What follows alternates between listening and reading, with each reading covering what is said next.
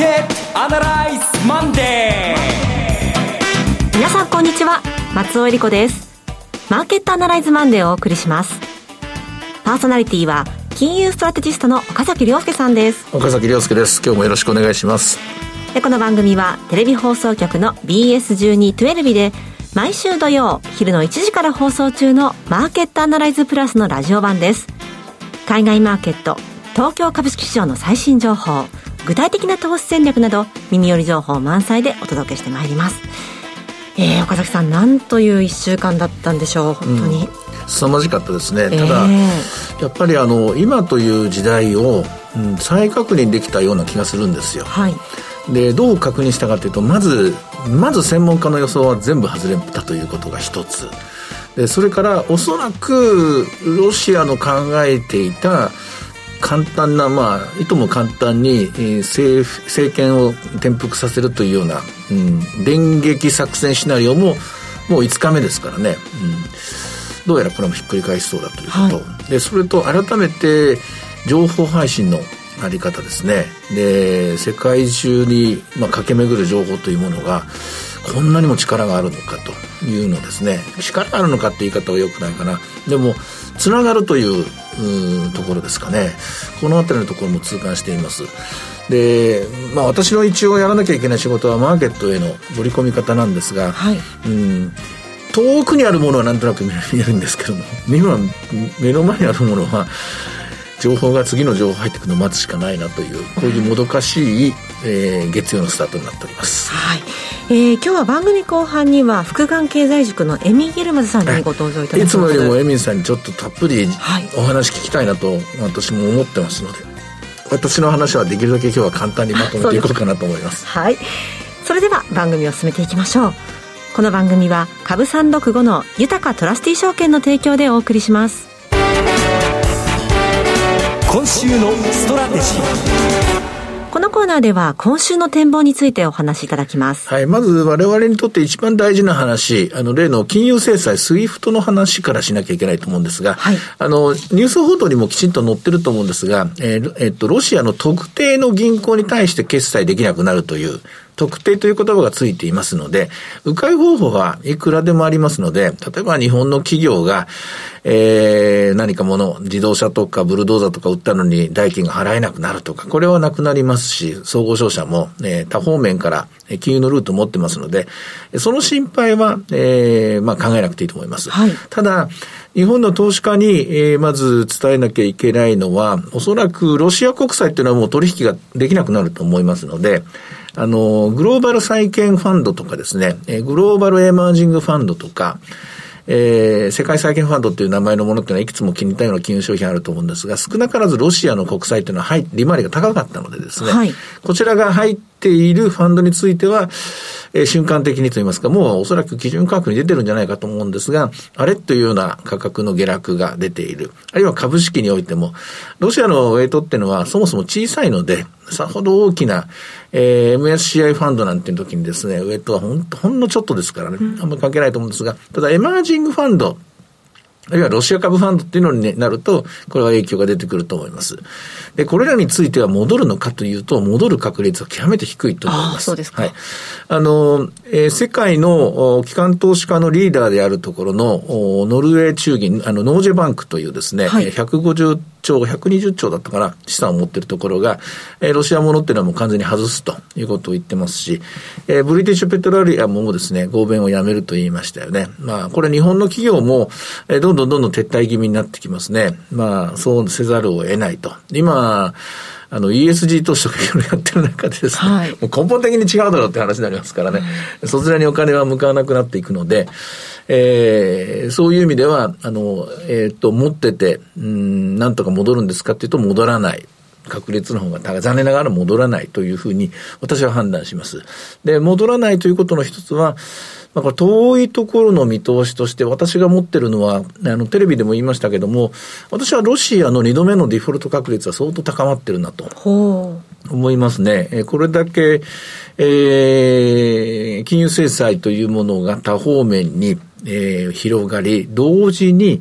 えー、ウクライナ政権が、あの、耐える時間が長くなればなるほど、えー、今度逆にロシア国民が疲弊する、ロシア経済が疲弊するという形になってきますので、はい。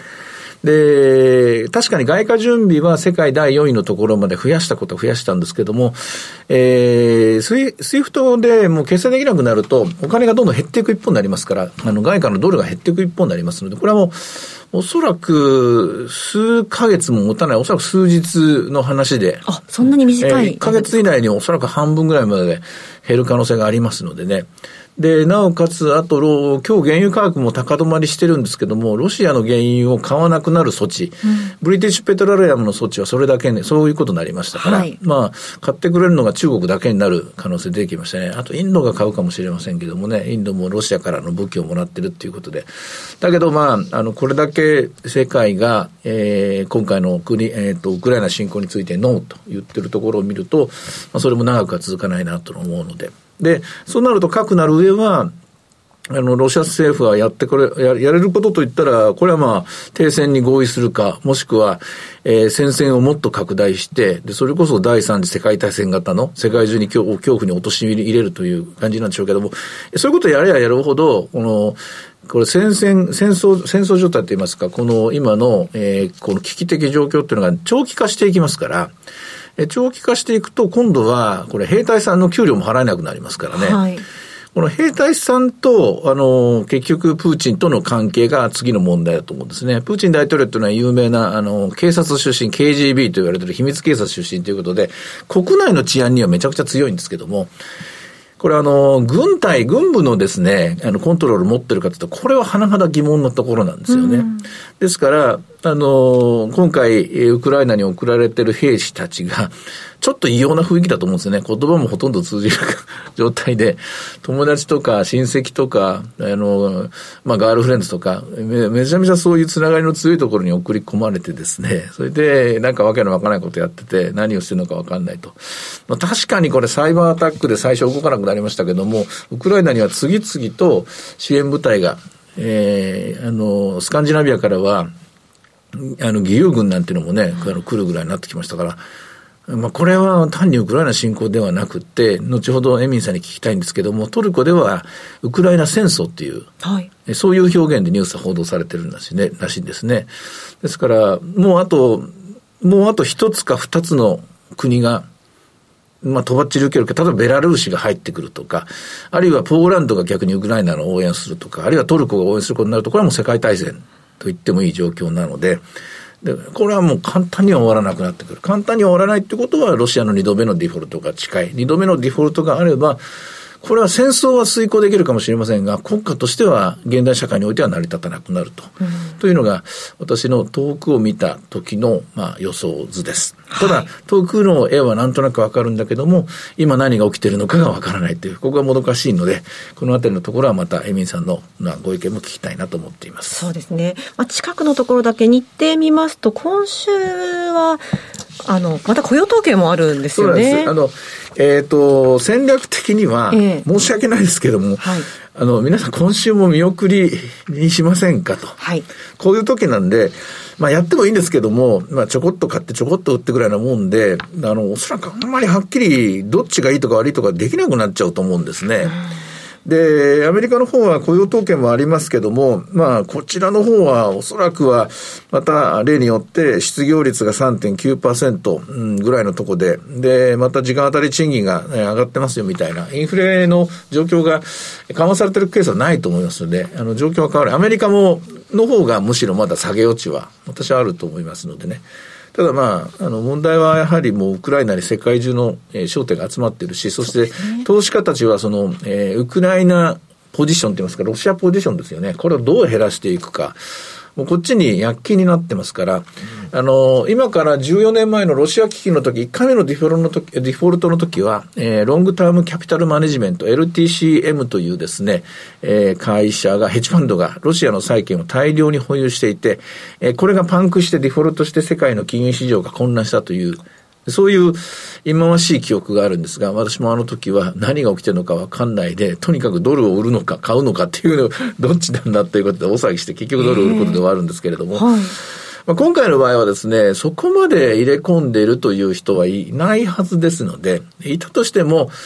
あの、事情が事情ですから、うん、こんな時に、えー、どんな、どこに投資してんだということで、えー、世論からすると糾弾されるってことと思うので、おそらく FRB は全く救済しないと思いますので、つまり金融緩和しないということになりますので、えー、そういう意味では、混乱があったとしても市場は、えー、大事の前の生事というふうな判断で、えー、今の局面を見るんじゃないかなと思います。えー、結論としてはアメリカはやはり、えー、しばらくの間戻り売り姿勢、日本株についてはいいところまで下がってますけども、えー、基本様子見で今週ももう、もうあと1週間、えー、我慢しましょうと、というのが、えー、推奨したい戦略になります。はい。さあ、では、今日の株365の動き見てみましょうか。はい。あの、別にまあ私がそう言ったからそうしてるわけじゃないんですけれども、はい、日経、えー、平均株価の株365の方は、より月から小動きですね、26,544円のスタート、高値は26,777円。実は先週末の金曜日は、はい、もう簡単に停戦の方に、方向に向かうんじゃないかとか、あるいはスイフトも結局は行使しないということ、そちらの楽観ムードが広がって2万7000円まで戻ってたんですが、えー、今日の日本時間のマーケットの方は26,540円から始まって安値373円。現在は26,422円ということで、26,000円台で小動きとなっています。はい。えさて、いろいろ展望していただきました。今週末土曜日には午後1時から放送します。マーケットアナライズプラスもぜひご覧ください。また、Facebook でも随時分析レポートします。以上、今週のストラテジーでした。ではここでお知らせです。株365の豊トラスティ証券より、マーケットの専門家が出演する動画コンテンツの情報です。豊トラスティ証券では、投資家の皆様の一助にと、動画コンテンツの充実を図っています。鈴木和之さん、岡崎亮介さんなど、スペシャリストが株式や為替商品マーケットを解説する動画をタイムリーにお届けしています。鈴木さんや岡崎さんの動画コンテンツをご覧になられたい方は、豊かトラスティ証券のウェブサイトから投資情報の豊かマーケットを開き、ひろこのスペシャリストに聞くからご覧になってください。また、こちらは YouTube からも検索可能です。充実したラインナップのアーカイブ動画をご覧いただき、さらにアンケートにもぜひお答えいただければと思います。さあ、今すぐ、豊かトラスティ証券の YouTube チャンネル、豊か TV を検索。以上、株365の豊かトラスティ証券から動画コンテンツの情報でした。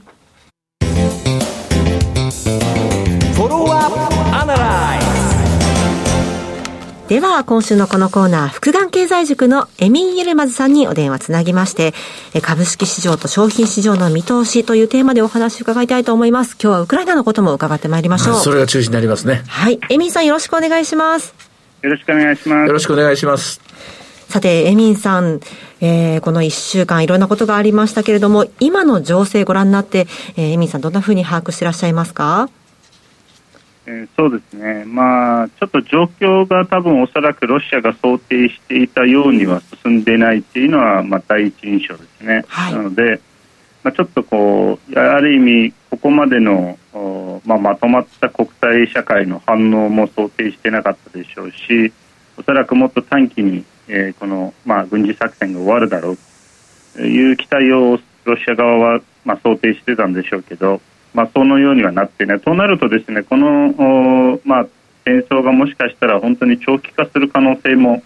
出てきたということなので、まあ、相場もあの停戦交渉をね、えー、するというニュースで金曜日に大きく上がったんですがやっぱり今日になるとまたちょっと下げ出してますし、えー、かつその下がっていたあの原油価格もまた上げ出しているのでその意味でですね相場としてはちょっと不安定な、えー、状況がしばらく続くかなっていうふうに見てます。あの、エミさん、あの、黒海のウクライナの対岸に位置するトルコの話、ちょっと詳しく教えてほしいんですけれども、はいはいえー、ロイターの記事を読むと、トルコ国内では、今回の、えー、ウクライナ侵攻と日本では報じられてますが、トルコ国内ではウクライナ戦争という言葉をすでに使っていると、こんなふうに聞いたんですが、これは本当なんでしょうか？そうですね、えー、ウクライナ・ロシア戦争っていう言葉を使ってますね。うん、で、あの、トルコというのは NATO の加盟国ですよね。そうです、はい。で、あの、あまり知られていないですけども、実は軍事大国ですよね。そうです、そうです。これ、え、うん、どうなんでしょう、トルコが何らかの形で支援、もしくは直接的な介入してくる可能性っていうのはあるんでしょうか？いや実はですね、これトルコがあのもうすでにウクライナ支援してるんですよ。うん、のトルコ製のあの軍事ドローンをですね、あのウクライナにあのもうすでに販売していて、ウクライナ国内での、まあ、ライセンス生産契約も実はもう結んでいて、うん、でこのドローンというのは結構あのコストは低いのにあの性能が高くて今回も相当ロシア軍にダメージを与えているっていうニュース実はもうウクライナあの外務省から発表されているんで、うん。うん、そうなるともうすでにトルコがもうこの戦争に介入しているような状況なんですね。なるほど。あの、今のところまだトルコの国内、トルコの市民、トルコ関連の、あの、ものに被害が、が、が被ったというニュースはまだ入ってないんですか？入ってないですね、まあ、そういったニュースは今のところはないですけど、ただ、まあやっぱり関係性は強いですので、まあ、本当に国会の向こう側にあるわけですから、うん、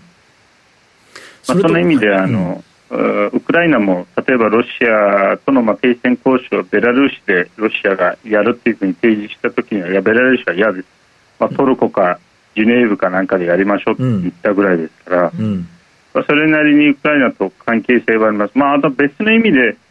あのまあ、ロシアとも実は関係がそんなに悪くないんですよ、近年はね。うん、まあ、対立している面もあるんですけどあのトルコに来る観光客って1位はロシア人なんですよ、数の多さでいうと、うんうんうん、で3位はウクライナ人なんですあなるほどなるほど、どっちも大事なお客さんですね。そうなんです、そうなんです。